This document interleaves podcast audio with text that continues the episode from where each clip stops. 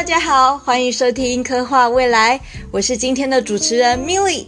今天要介绍的公司是 Johnson & Johnson 以及他们所开发的新冠疫苗。就让我们先来了解 Johnson & Johnson 这间公司吧。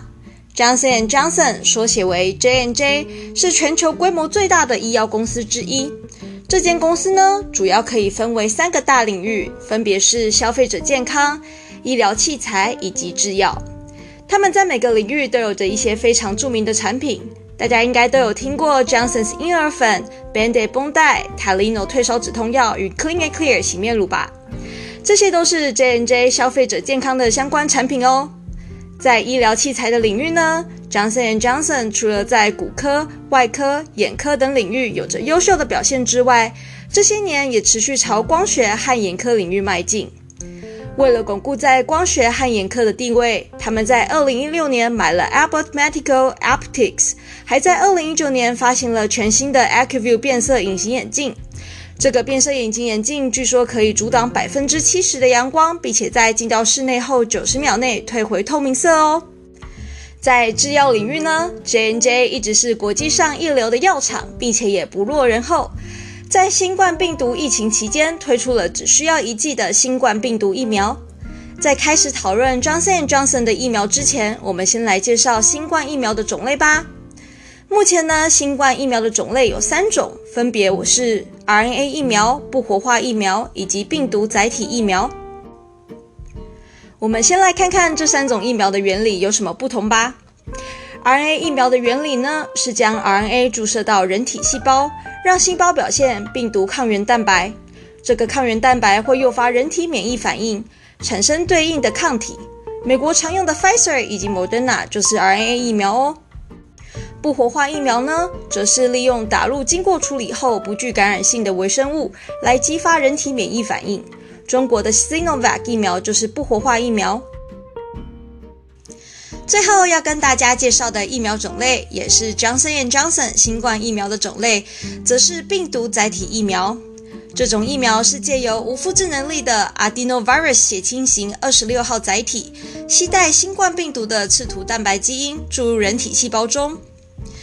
因为 adenovirus 本身的特性，这个病毒载体在被人体细胞吸收或吞噬后，会移动至细胞核，将刺突蛋白的基因送到细胞核内，由人体细胞转译出 mRNA 制造病毒的刺突蛋白。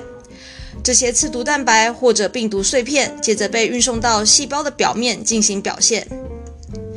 当表现刺突蛋白的细胞死亡后呢，antigen presenting cell 会开始收集到刺突蛋白的残骸。并且呈现给 helper T cell。接下来呢，helper T cell 会启动 B cell 的免疫反应，制造出对抗刺突蛋白的抗体。人类的身体有了这次制造抗体的经验之后，当再一次遇到带有刺突蛋白的新冠病毒感染时，B cell 就可以马上大量分泌对抗刺突蛋白的抗体，进一步中和冠状病毒进入细胞的途径。除此之外，antigen presenting cell 也会启动杀手 T 细胞，攻击受感染的细胞，使病毒无法继续扩散。好啦，大家了解了各种疫苗的种类了吗？那大家心中是不是有一个问题呢？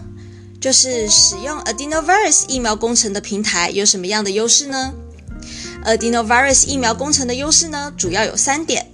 首先，这个病毒是一个人类已经学习很久的呼吸道病毒，所以了解度与接受度较高。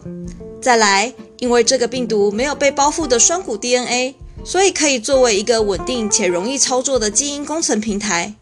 最后，Adenovirus 疫苗可以稳定且有效地引发免疫反应，目前已经使用在艾滋、兹卡以及伊波拉病毒上。Johnson & Johnson 的新冠疫苗研发呢，已经通过了安全性测试，并且在有效性试验中可以看到，这个疫苗对中重度新冠疫情的保护力大约有六十七 percent。